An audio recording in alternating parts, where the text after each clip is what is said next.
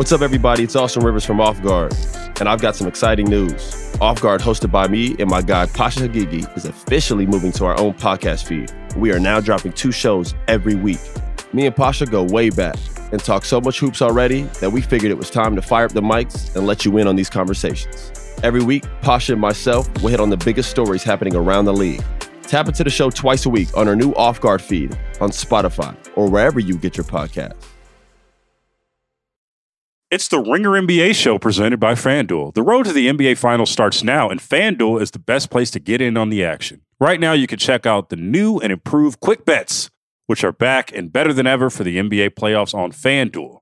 Find out what you're looking for faster and easier with more props right at your fingertips. You can check out live bets like three minute markets and exclusive live bets like quarter player props, player assist combos, and more. So download the app today and bet with FanDuel, official partner of the NBA.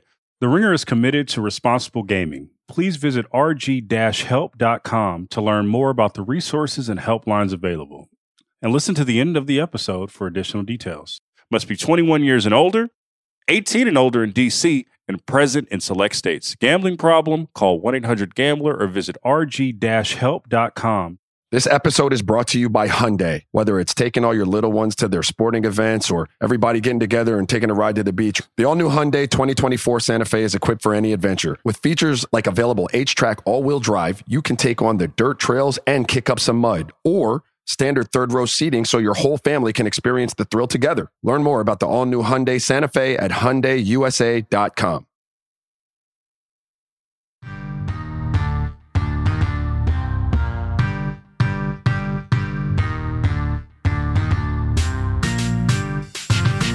What's poppin'? Grillins, Logan Murdock here, Raja Bell there, Thursday crew.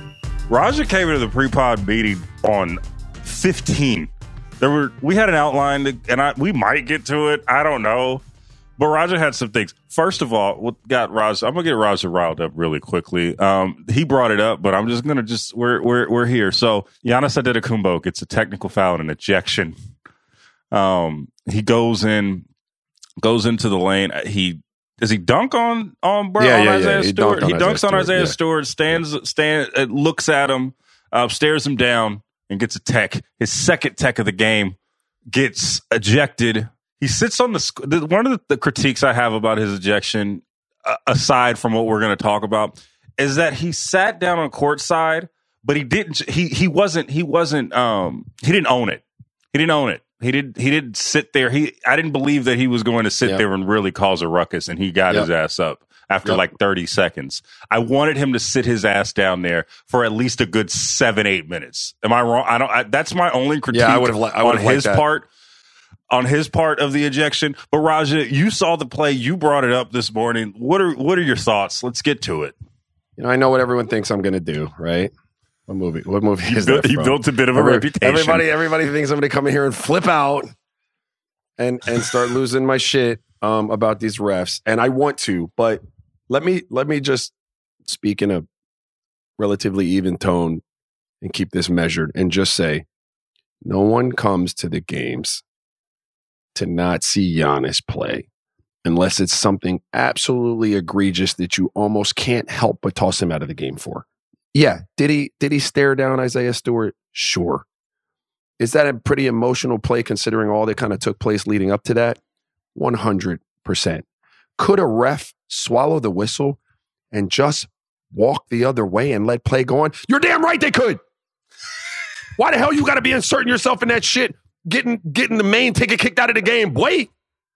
And here's what bothered me the most, damn it. Here's what bothered me the most. Did Let's you see the it. affect on his face as he walked away? As Giannis in, in utter disbelief is walking behind him, like, yo, what's going on? My man was like, his face was on one, as if it meant more to him than just the little interaction that took place with Isaiah Stewart. If you can dig what I'm saying. Like, yeah, I kicked that fucker out. Yeah, I kicked you out. Don't even walk over here. Like, that's what bothers me. Mm, mm, mm.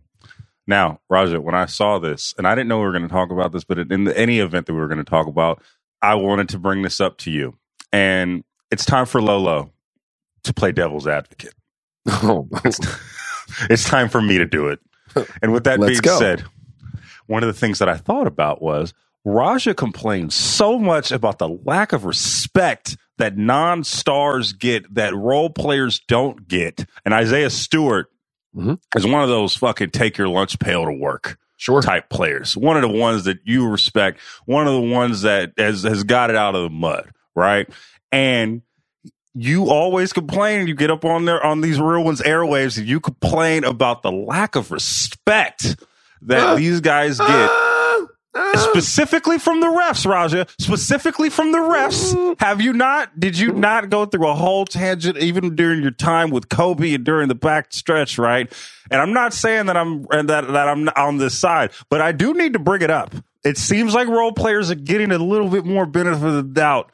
Is it you feeling like, yo, fuck that because we're the reps are the ops? Like where are we, where are you feeling? Well, well, let's work our way through this whole, you know, devil's advocate position that you've that you've taken.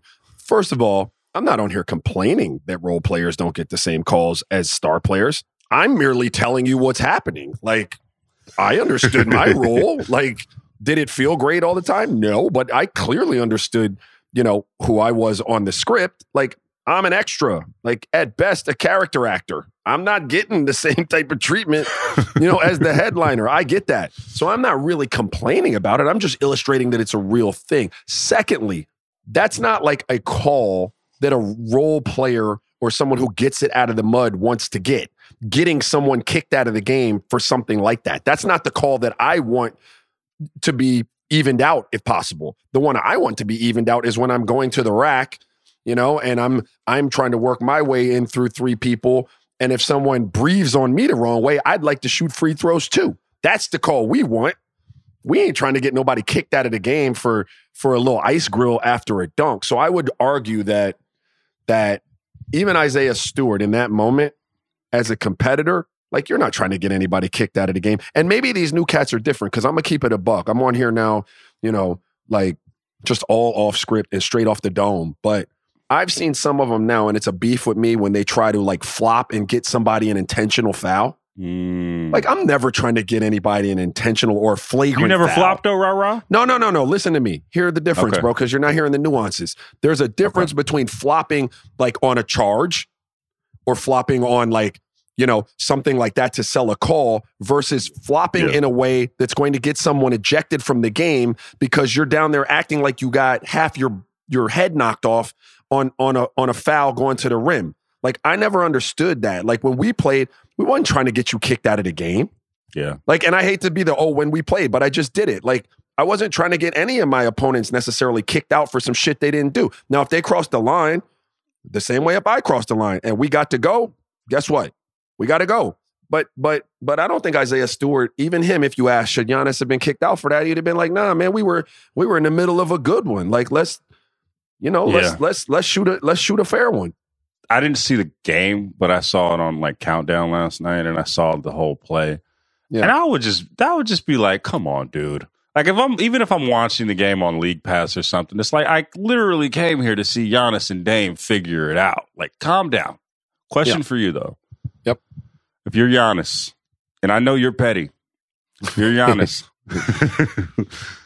how what are you doing, and how long are you sitting on that uh, on that court side? How long are you sitting there? in Giannis's position, in Giannis's position, right? Again, not as the extra in the movie, but as the clear headliner of the movie, and maybe the the guy Samuel the Jackson do the right thing. Samuel over there. Jackson and like set Shaft, De- and Denzel, yeah, I would have sat over there until security came. who are all Come your it. friends anyway, would have just been like, "All right, bro, I got Come you." on, they'd have been like, Raj, come on, man, you got to go, and I'd be like, No, I'm not leaving. I'm not leaving. Wolf of Wall Street, I'm not leaving. I don't fucking go anywhere. I'm not going anywhere. Like, I'm not because this is ridiculous. But you know, look, I get it. Some people feel me on the refs. Some pe- some people are like think I'm ridiculous about the refs. It's just this again. People work too damn hard. They work too hard to to go out there and, and try to put on and and you know play in the NBA to get kicked out for shit like that. Somebody from the four one four spent hard earned money, probably paid for these tickets in advance to bring their little homie there To see Giannis And get kicked out. to see Giannis to get kicked out for some like, and it's not even like Giannis getting kicked out. It's just some BS on the fact that why he got kicked out. Like if he did some bull, if he smacked the shit out of a rev, or if he did Oh, some wild shit, yeah, t- send his You know, ass out. Send him no out. one's no one's condoning any of that, man. Like no one. Look, there was a play in Utah. I don't know what I was on, man, but it was it was I think it was Violet Palmer. Like she had missed a call a few plays before. I was pissed and I went in and laid the ball in and it was like right at the horn. I thought like it was before the horn. It in retrospect, it was after the horn, and she called the shot no good. As it came down through the net, I punted that shit up into like the second row. Guess what? Guess what, Logan? I gotta go. Auntie Violet kicked your ass out. And and I and guess what? I understood I had to go. So no one's sitting here saying people can't get kicked out. It's what you kick them out for, right? Like if you can walk Yeah. away, Violet couldn't walk away from that. I just made a spectacle, like a- and a mockery of this whole shit. I gotta go. But Yeah. Giannis didn't do that. Like, come on, bro. Like, come on, let's have a little bit of like, like Question: though, What do you feel about like the overall stare down though thing? Right, like stare down gets you ejected or gets you attacked, not ejection gets you attacked. Like, what do you feel about that? Is is that like is that whack? Is that good? Is that, or is it more nuanced than that? Like, should we have a little bit more nuance when we think about the stare down tech? I understand why they don't want it. They think it'll lead to fights, right? Like they think staring down leads to running your mouth, leads to this, and now we're now we're fighting. And it the last thing we can want is is to go back to the days where people are brawling and spilling into the stands and, and stuff like that. So I, I understand that, but I I think again you've you've got to kind of and here's why I think playing the game or having played at a high level helps. I don't think not having played at a high level precludes you from doing a good job as the ref. Don't get me wrong. But I think if you played and you can put yourself in that situation, you could say, hey, would that have highly offended me? Did he stare at me long enough to highly offend me? And if you can put yourself in those shoes, you could say, nah, that shit was, I mean, he stared at me a little bit, but I'm not tripping off of that. Keep playing. But when you've never done that and you're around a bunch of giants and you're looking at that shit and you're like, hey, man, like, I don't know. Ah, tech him up, get him out of here. Like I, I just I don't I don't so I, I think it helps to have a little bit of feel, you know, and, and I would bet you, I would bet you that some of the refs that have played basketball at some level, like competitively, because there's some college players in there and there's some dudes like one of my college teammates is an NBA ref. I think dudes like that will have a little bit more leeway in that situation, I would bet. Let's go from one generational star to another. Another thing Raja did. Raja just basically took the rundown and was like, "It's mine now." um, My bad, bro. My bad, bro. My bad. so one of the things that Ra Ra brought up in the pre-pod that I was like, let's let's let's dig into this. Let's talk through it. LeBron James had some comments, um, basically saying that if he'd have the same career whether he went to Miami or not, and proceeded to lose two games in a row, which is very poetic for this conversation that we're about to have. um, don't cheat the game and it won't cheat you. Um, there's a lot to be to to dissect on this uh on this on this subject. One of the things is, and I'm just going to throw my opinion out. I'm curious to see your. Uh, I don't. I get what he's saying. I get the the ego that comes with being LeBron James and feeling like you are going to be great regardless of the circumstances. And to his credit, by and large, that has been true. He has been great be, despite his circumstance. That is a life thing for LeBron.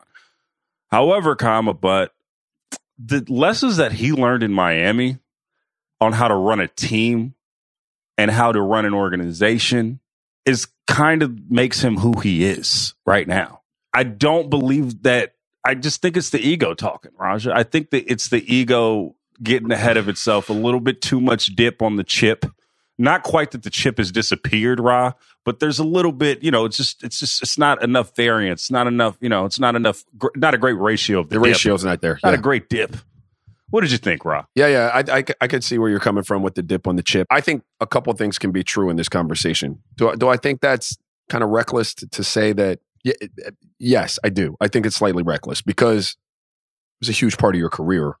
I mean, you know, the MVPs, the Finals MVPs, the championships.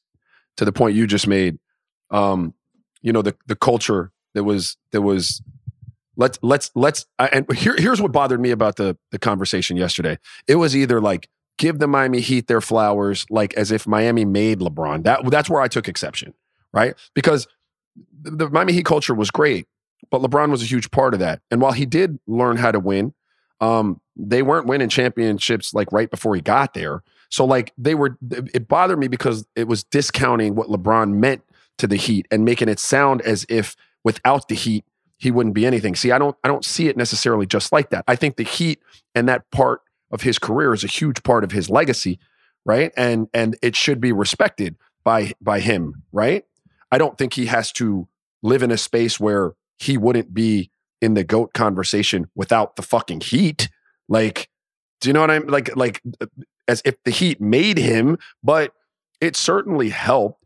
And I don't think, you know, and this is where I think he probably wanted to go and really didn't articulate it in in in the best way possible was that like if he didn't go for the heat he was already on the trajectory um at least in terms of skill and whatever to to to win championships in another good organization that might not have been the heat.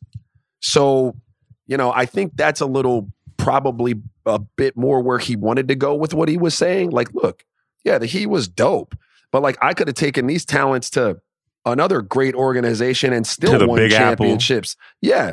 To and, chicago. and I can't, say that he wouldn't have. Can you dig what I'm saying? So, like, I kind of got mixed emotions. I don't think it's really completely respectful of LeBron to discount his time there. Although, on the flip side, you know, you ain't gonna convince me that the Heat made fucking LeBron James. Like, we're not gonna do that. They, I, I would just say it's just a, a, case of that they needed each other, man. Right? Like, they, th- that's fine and that's okay. Um, and I've always said this: like, LeBron is for the streets, right? He's one of those guys that hasn't like tethered himself into an organization or tethered himself to anybody but like his inner circle. All right, he's all for right. the streets. He's All been right. for the streets. All right, LeBron all right. is for okay, like it's for everybody. But um, one of the things that is an underlayer to this is LeBron's relationship to the Heat Mhm. and his relationship that has been involved with Pat Riley. We've known just how he left under those circumstances was was a bit murky. And the thing about the thing that's the difference between LeBron and a lot of other guys with the Heat, and now LeBron is a big part of Heat culture. He is stamped whenever you have a Heat culture on that bit on that on the court. He is a part of that. But the big part of Heat culture that he was not a part of is the fact that he didn't stay and build it long term. He was somebody that left, and there there are a lot of reasons for that. But there's also going to be a lot of residual stuff. And I see LeBron right now. And this is just an observation, right? he goes hard for these organizations that he may have won championships for, but he is not etched into the fabric in the way that he thinks he is. And I think there's a bit of an overcompensation to that of like, yeah, I am part of this, but like, no, LeBron, you did st- you did have one foot in and one foot out for the last. You had your reasons, but you can't have your cake and eat it too. Specifically, his relationship with Miami, like you did a great job there, but you didn't do all the things, in my opinion, and I'm sure that this is opinion shared for a lot of people in that front office. You didn't finish the job with us. So it's a little murky how you kind of like you got to kind of chill on how you like talk about us. And I do feel that there's always a there's always going to be a tension between. And you're in Miami, so I want to get your opinion on it. There is always going to be a tension between the Heat and LeBron because of that. They're going to always give each other their flowers, but there's always going to be a little like, I don't know. I think that's fair and well played on your part. I think it's a it's a it's a really good explanation of the dynamic there. Um, you know, their culture is one of like, you know, family, longevity. You know, you see Udonis come up through it and and you know, now he's in some VP role or something like that. You've seen Alonzo Mourning. Now guys have left like D Wade, but late in the career, and then they wind up coming back in some capacity. You know what I mean? And identifying as a as a member of the Heat. And yeah, I, I do think like there are people within that organization that if you really ask them uh, and, and got a real true answer, you know, they were they were they feel some kind of way about that. And and the time that they had together was great, but I think they feel some kind of way about that. So I think I think you're right, and it's going to be interesting. Like, who does LeBron belong to? It's a really crude way to put it, but who does he belong to when it's all said and done? Like, who is he? Uh, aside from uh, possibly the goat, but as a, as a as a team, like who identifies? Is he is he the Miami Heats? Is he is he the Lakers? Is he the Cavs? Probably the Cavs, right? I, I would assume the Cavs, but it's still even with the Cavs, it's murky, right? It, it, it is. It's a really weird thing for a dude like that. yeah, You know, like like you know, and so that's that's an interesting thing. I don't think it really bothers him necessarily. I, I would say this, you know, when I played, and it's probably poor. It's poor to draw this comparison, but but it's the only thing I have to work with. Like when I played, I didn't think about that a lot. Like you know, the the benefit of being in one organization for a long time, like post career, in terms of Right. like you know they identify with me i'm theirs like i'm in that community i I live here you know I, I didn't i didn't see that i was just bouncing around trying to find you know eh, eh, eh, a good fit as a player and financially and shit like that but when i got done i was like man it would have been cool to to say i played for the suns for seven or eight years and and be a part of that community and stuff like that so you know it's only after guys play sometimes that they realize either a yeah that was dope because now I'm a son for life or a, a Cav for life, or B, man, I should have maybe given that a little bit more thought because I really don't identify with anyone necessarily. I'm going to I have a point before I have a question for you. I want to say this. You are uh, you play for a lot of organizations, you are a Phoenix Sun. I know this because, you know, whenever I go to Phoenix, it's all Raja. You know, I always get like, oh, what's Raja? And I just think, and this is my observation and what I just know about the league and things like that. Like the difference between I, the Suns and a, and a an organization like the Heat or somebody else, there was it was just, the dysfunction, and there was so much turnover and things like that. I am curious to see your how your relationship is with the Suns with the new ownership. Just the stuff that I've seen with them in the new Ring of Honor, bringing Yeah. you know Dan Majerle back, bringing Charles Barkley back, and Steve Nash back for the Ring of Honor ceremony, and then they're gonna they're gonna honor Tricks, they're gonna honor uh, Amar'e, just all these guys. I am very curious to see just, and I think you're going back for one of those. I'm not sure, but like Um, I th- well, first of all, Mat and company have done a great job of reaching out to to to former Suns players and including us and inviting us out to stuff. Like there have been some things that I haven't been able to attend because of you know family life and and and different things that I have going on. But but the reality is, and they are first class in terms of including some of us and, stuff going on. And yeah, tricks.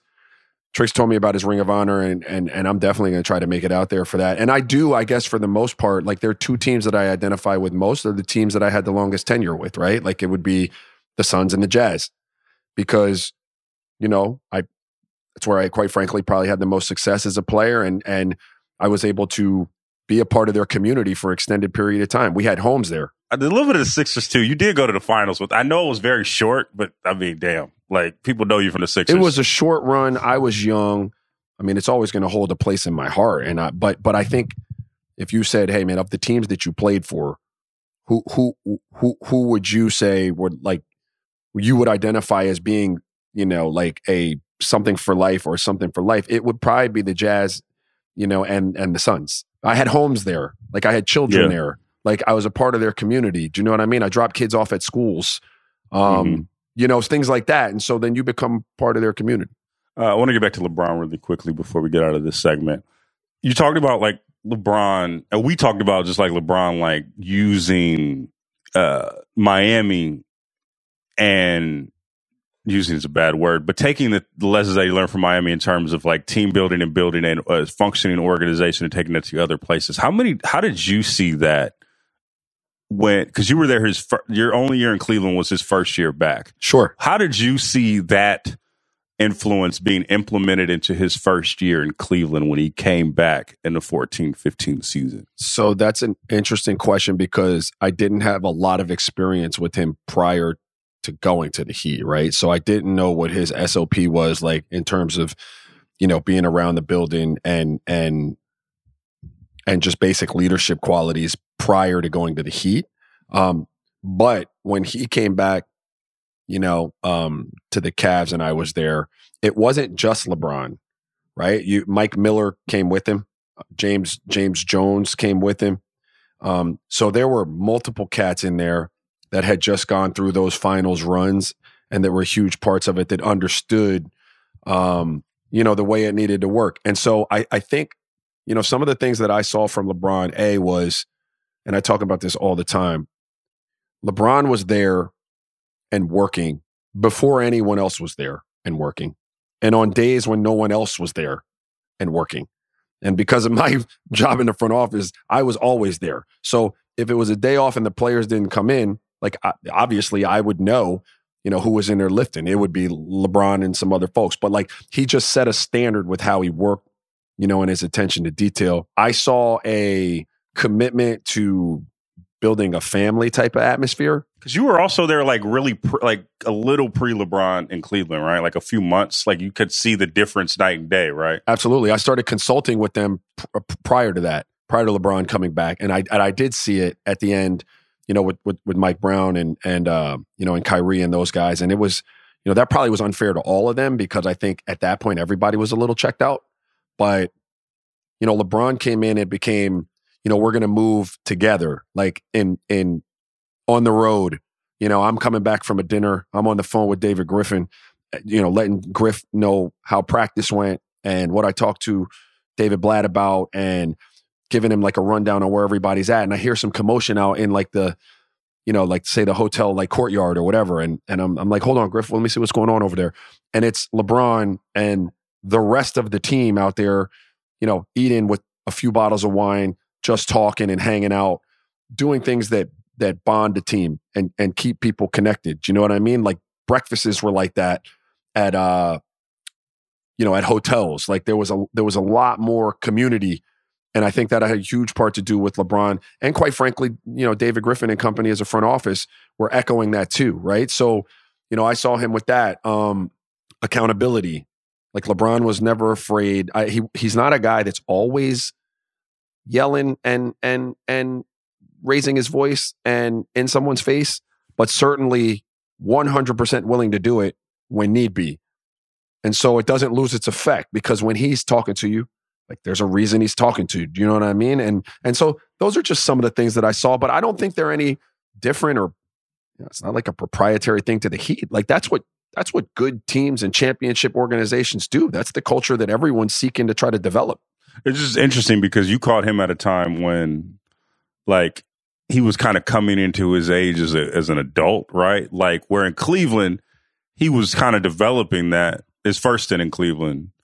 And I think like to bring it back to Miami, it just seems like they were just they they met each other at the right moment, right? Where they like that's why I always say they needed each other. Like Miami needed his talent to get over the hump, and he, I think he kind of just needed that that he calls it a college experience, and I and I totally get that. I under I, I could totally get that. You with your homies, and you're also just learning different just lessons throughout the throughout the way, right? Like I, I could see that it's funny that you talk about just the wine and like the the the, the hangouts because and you also it, it made me think as soon as you said that uh that team meetings aren't in concrete rooms. They are in restaurants with Correct. wine and food. And now that's how stuff gets resolved if it you know that's how stuff gets handled how important is that? We didn't talk about that a lot. And I know this is just a quick aside, but like how important is just that as opposed to like we don't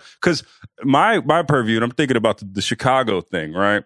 I'm thinking about like the team meeting after one game. It's like, I don't even know you like that. Talking to players right there. We're having yeah. a, a we're gonna have like a team meeting. I don't even know you guys like that. I, yeah. Like I just what is well, the difference between the two types of uh, of approaches? Huge. And I was really blessed, right? Because I I played on, for the most part, you know, either good teams or or well run organizations where, you know, most of the teams I played on, I experienced that. You know, I came right into Philly, and you know, Eric Snow would have me over to his crib on a holiday because he knew I was there solo and I didn't have family. Or, you know, Aaron McKie, if something was going on, would would have me with him. Dikembe would have me and and some of the other young players out to dinner on the road teaching us what was going on or buying us suits and stuff like that. Like I had a bunch of people do that and and just kind of, you know, open open up their worlds to us, which made us feel part of their family. Do you know what I mean? Like in in Dallas, it was the same way. Um, guys guys would just be doing things together and including wives and and and and significant others and and you know family and so you become family when you share your family and you open your home, you become family. Phoenix was probably my best situation like that.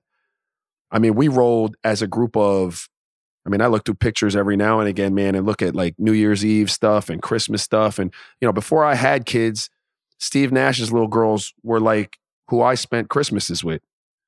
Do you know what I mean? Like my wife and I were there with Steve and his wife and the girls.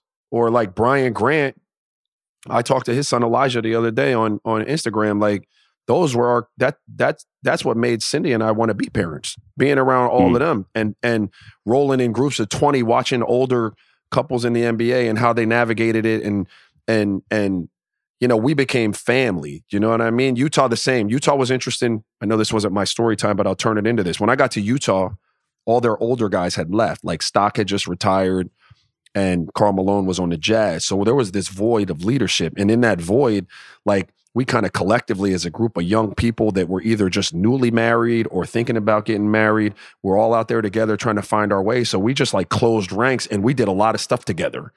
Do you know what I Mm. mean? Like we just moved together. And so again, we weren't great. We missed the playoffs, but we were family. Now I've been in other situations like Charlotte when I first got there. Bunch of young players, not a ton of locker room leadership where I didn't hang out with a lot of dudes. Like we didn't do a lot of stuff together. But as more people started coming into that organization that had been in winning environments, guess what started to happen, Logan? Start start winning. Start Yeah, coming yeah. together. I mean, I didn't I wasn't there for the majority of the winning, but I was there for the start of the build, which was, hey Yeah. man, we're going out. Like, listen, we're going to dinner. Seven of us. We're all going out. Like nobody cares who pays. Yeah. We're gonna throw our card in a in a in a hat and we'll play like roulette. Yeah. Because if I get it this time, you know, you'll get it next time. We're not tripping off of none of that. And so that's how it starts to build, you know, and those are Yeah. that's when that's when you look across, you know, the court and you say, you know what, man, I'll give up three to four points tonight because because Logan's got to Logan's got to eat or he got better shot than me. Like that's how you get that's how you get any little bit of selfishness out of your blood and you want to do for somebody. That's what's up, man. Let's take a quick break, and I do want to talk, keep on this subject about how a locker room can get galvanized on the next segment.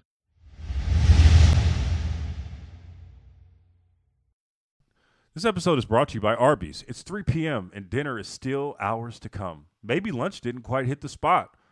That's where the new two for $5 chicken wraps from Arby's come in. Available in ranch, barbecue, and honey mustard. They're perfect for the afternoon snack attack or as an add on to your meal. Arby's two for $5 chicken wraps are here for a limited time at participating locations.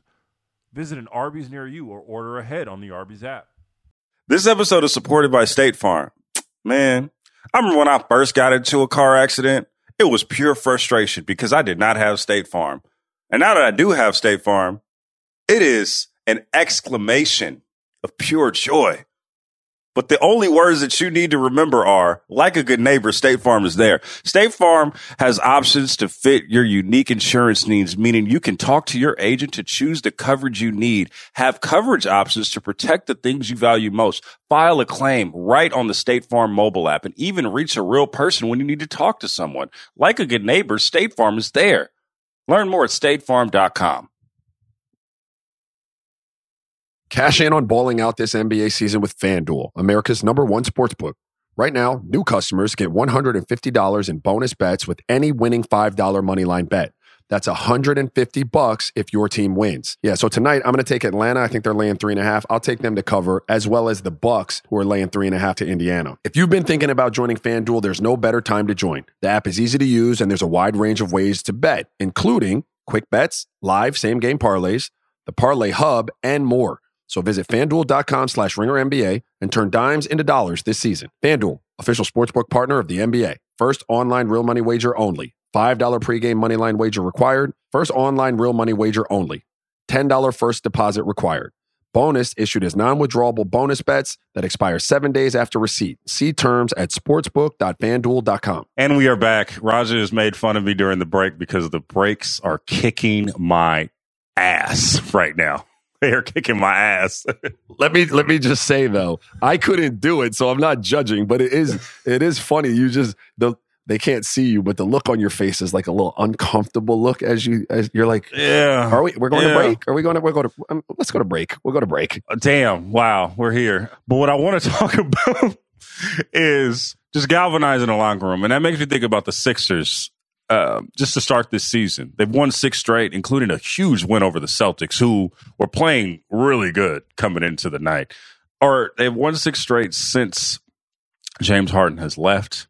I want to just talk about. I don't have the stats in front of me. Quite frankly, I haven't watched a ton of Sixers, but I want to talk about how someone who has been polarizing in your locker room, once that said person leaves, how that can galvanize said locker room, Ra. How do you think that just not even James Harden the person, because I know that there are anecdotal uh, examples of him helping out that locker room. Tyrese Maxey doesn't have a bad word to say about James Harden. Um, there, but just the overall um, figure that he has been, and the overall just storyline that it has been. What is it like for a locker room when that is out of the picture? Because before the season, you said if he leaves, they might go on a little run. They might do some things. How is that helping them during this first stretch of the season? Because of his style of play at times, you know, obviously Maxey is going to get to flourish a little bit more. You see that in his uptick in, in points per game and a little bit more room for him to kind of grow and feel through trial and error who he's going to ultimately be in the league.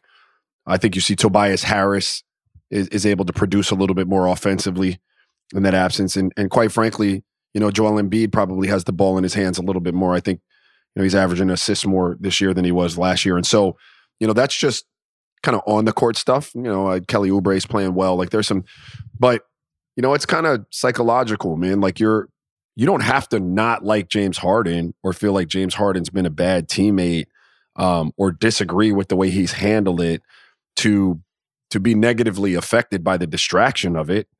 It it can be it can be heavy. It can be you know a palpable thing. Like when you're coming into the locker room and there's this air of just kind of stress and uncertainty.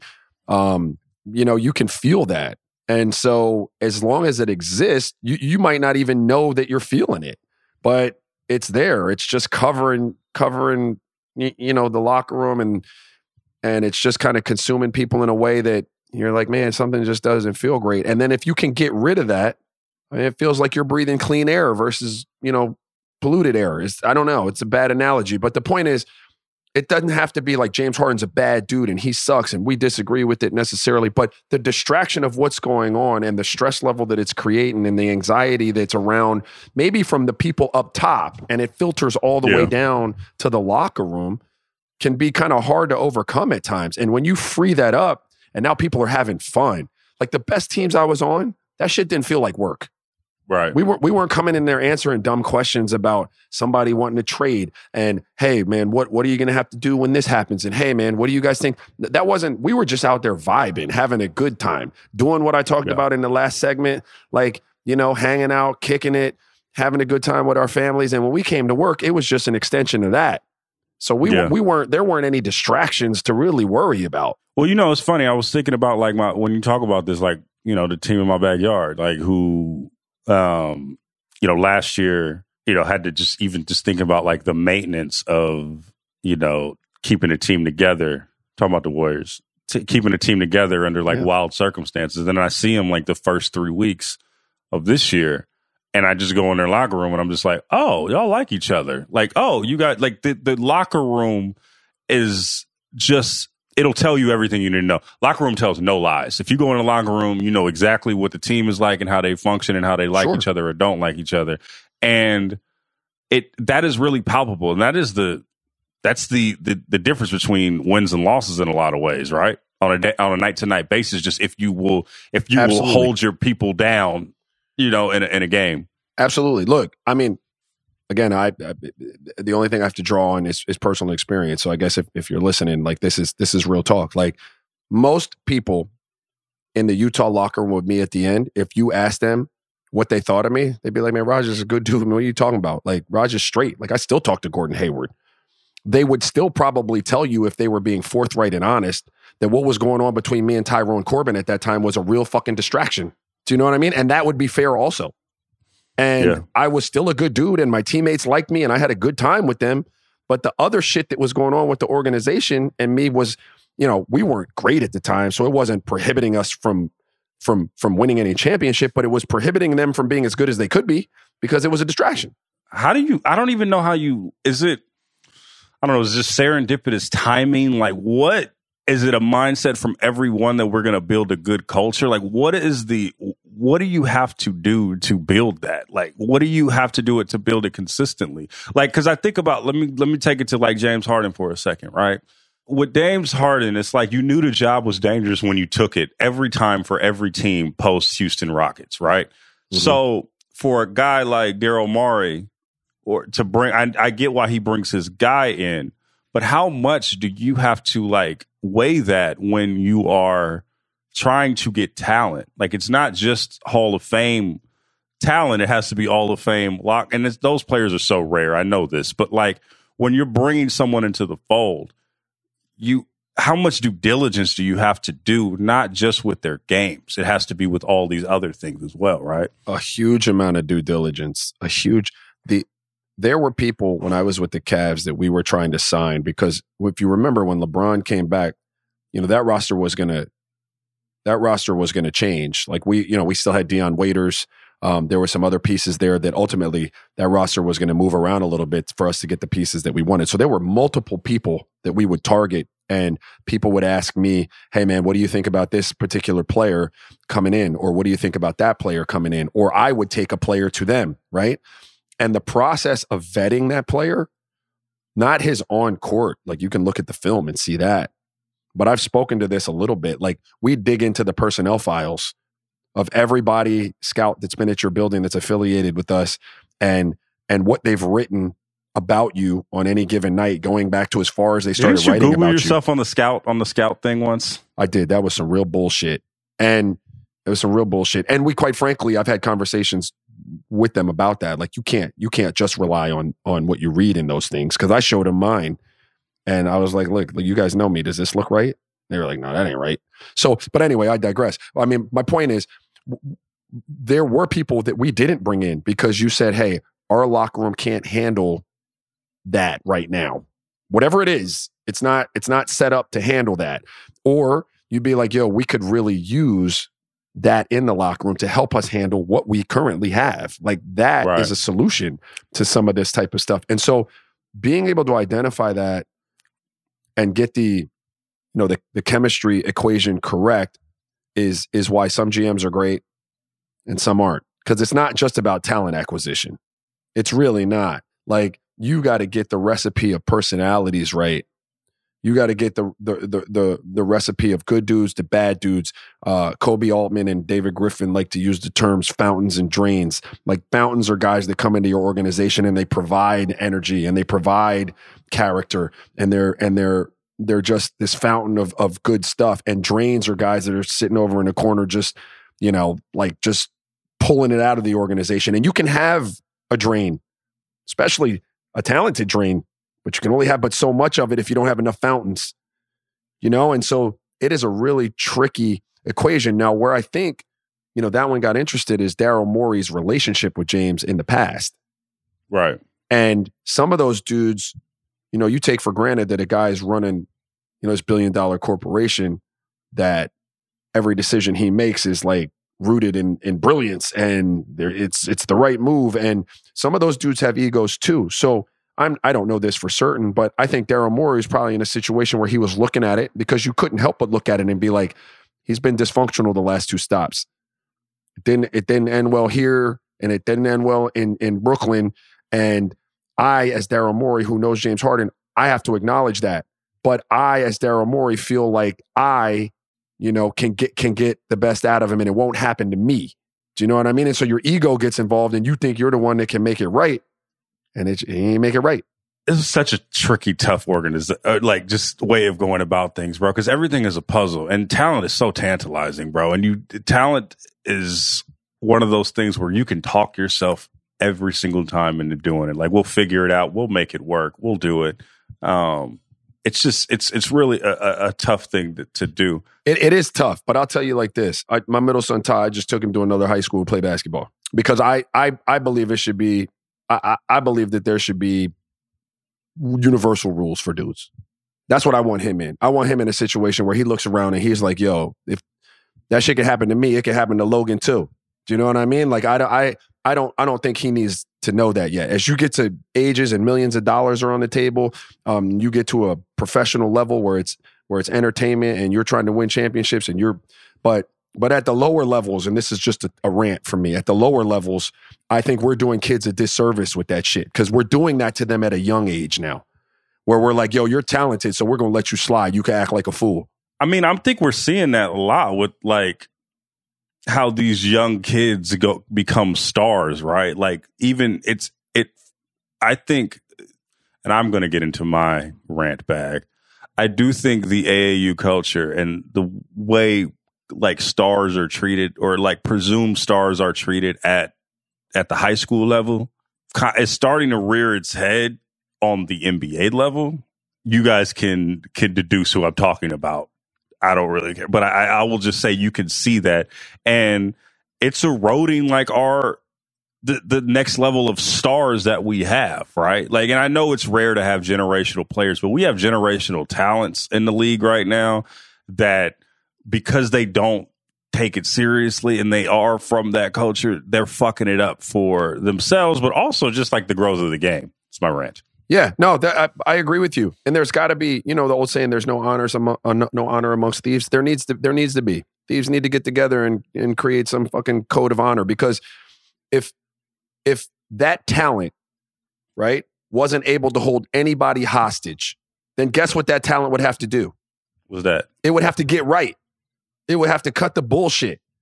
It would then understand that this isn't acceptable anywhere. Like people don't operate like this. And you and then like this is the this is what I was telling this man's coach. You would actually be helping that talent. Because when it gets to its next stop, it's not going to be slapped in the face by the reality of you can't operate like that at this level.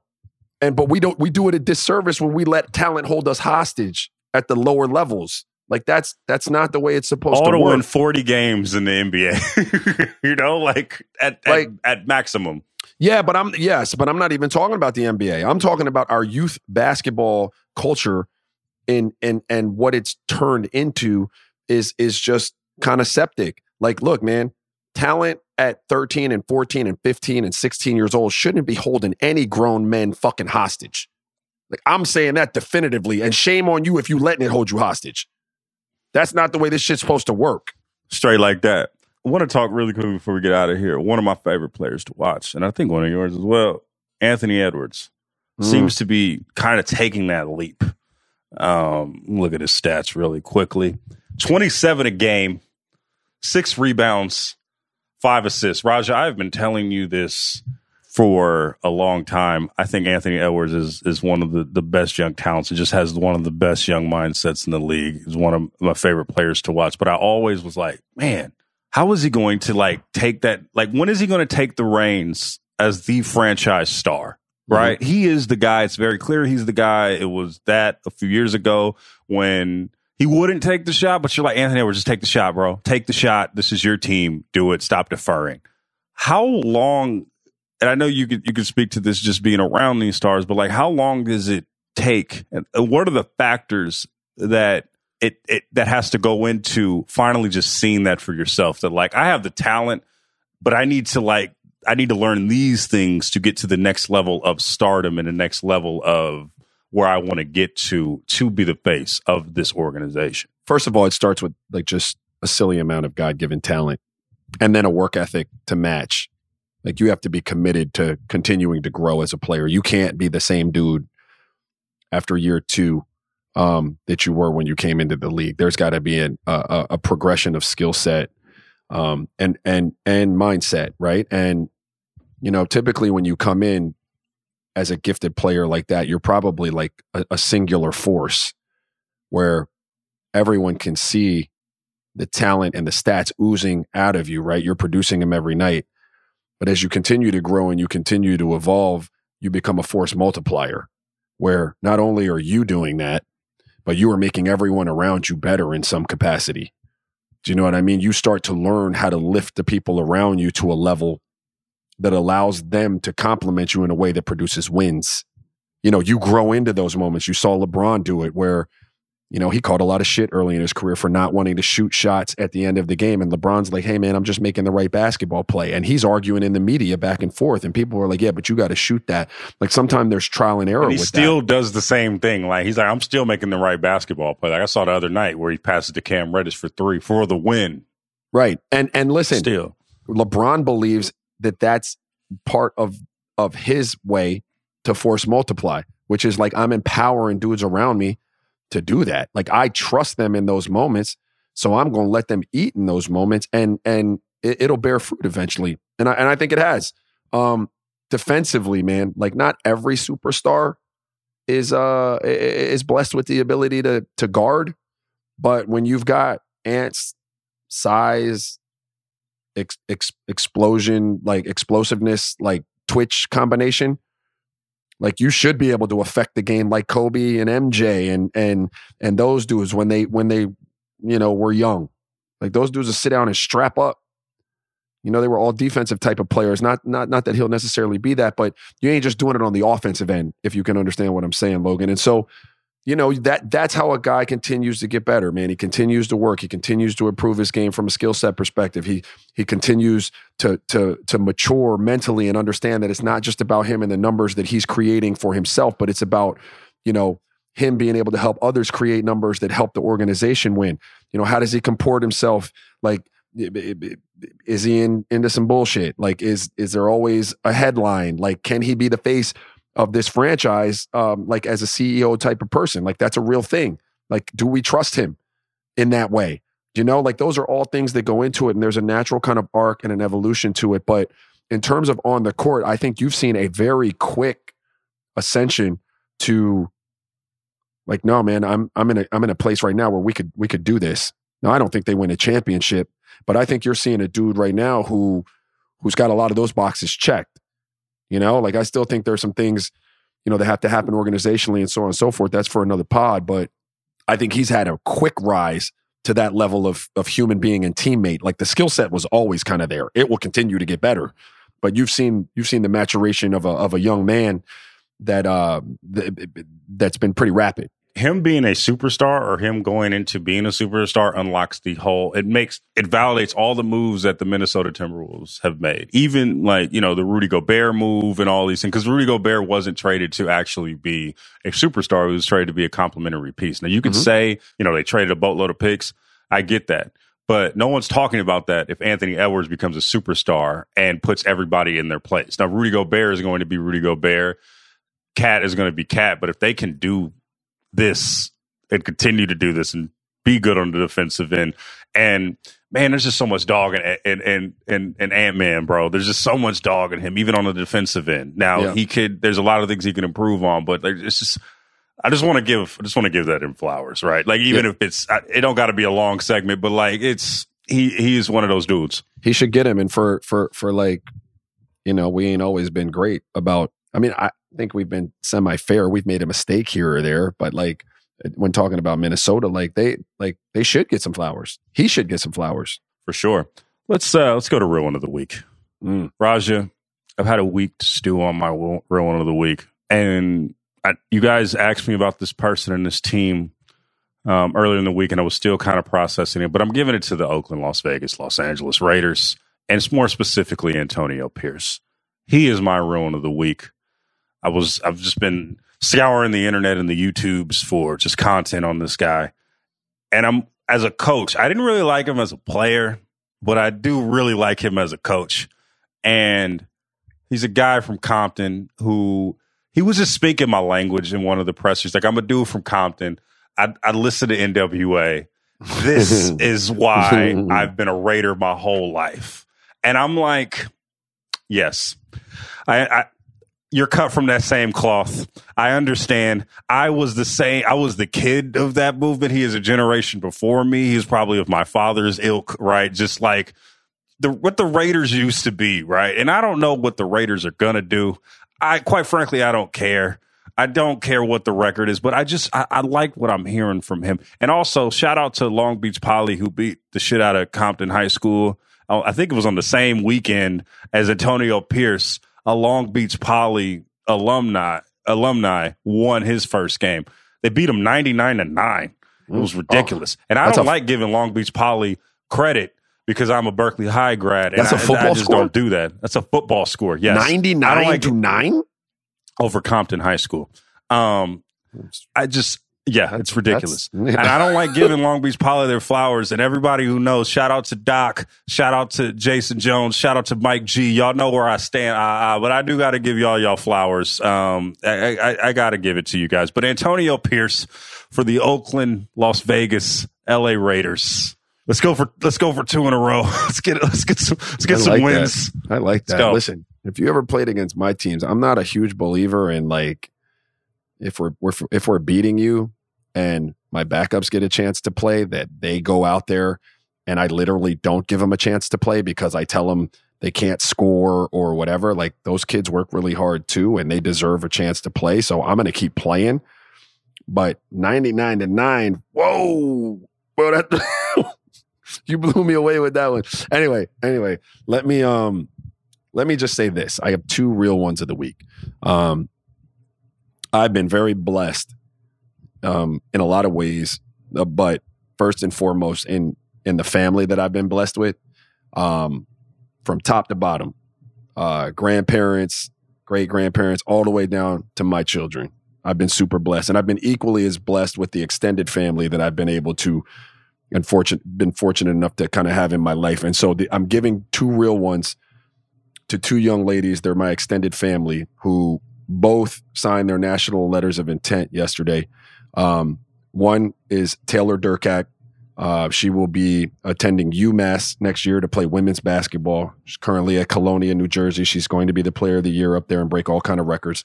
Um, so shout out to her, real one of the week for for for her commitment to UMass you know, women's basketball. And the other one is down here in Pembroke Pines, Florida, near and dear. Her name is Sage Carey.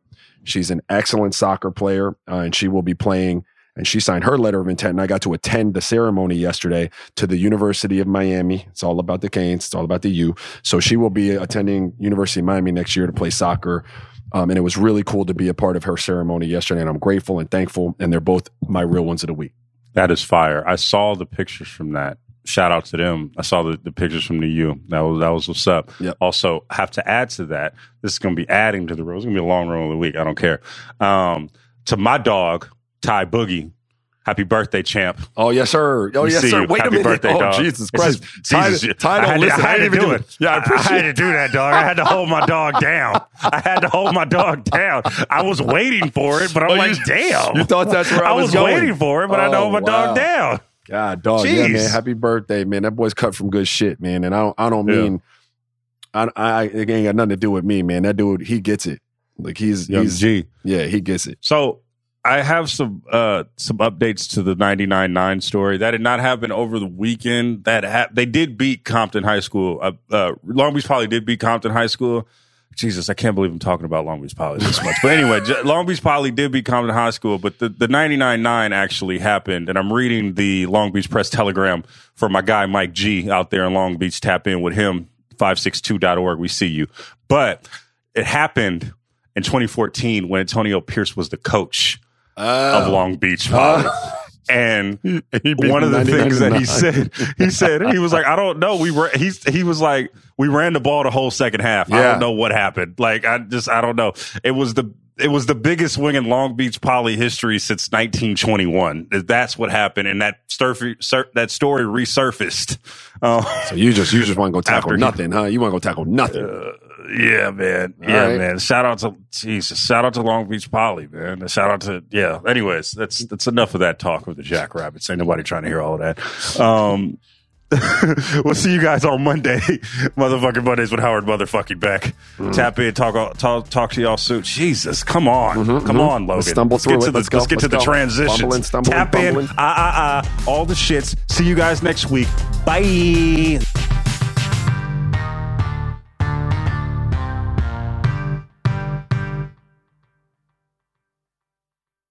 Must be 21 years and older and present in select states. FanDuel is offering online sports wagering in Kansas under an agreement with the Kansas Star Casino LLC. Gambling problem? Call 1-800-GAMBLER or visit fanduel.com backslash RG in Colorado, Iowa, Kentucky, Michigan, New Jersey, Ohio, Pennsylvania, Illinois, Tennessee, and Virginia. Call 1-800-NEXT-STEP or text NEXT STEP to 53342 in Arizona, 1-888-789-7777 or visit ccpg.org backslash chat in Connecticut, 1-800-9-WITH-IT in Indiana, 1-800-522-4700 or visit KS Gambling Help in Kansas, 1-877-770-STOP in Louisiana. Visit MD Gambling Help org in Maryland. Visit 1-800-GAMBLER.net in West Virginia or call 1-800-522-4700 in Wyoming. Hope is here. Visit gamblinghelplinema.org or visit 1-800-327-5050 for 24-7 support in Massachusetts or call 1-877-8-HOPE-NY or text HOPE-NY in New York.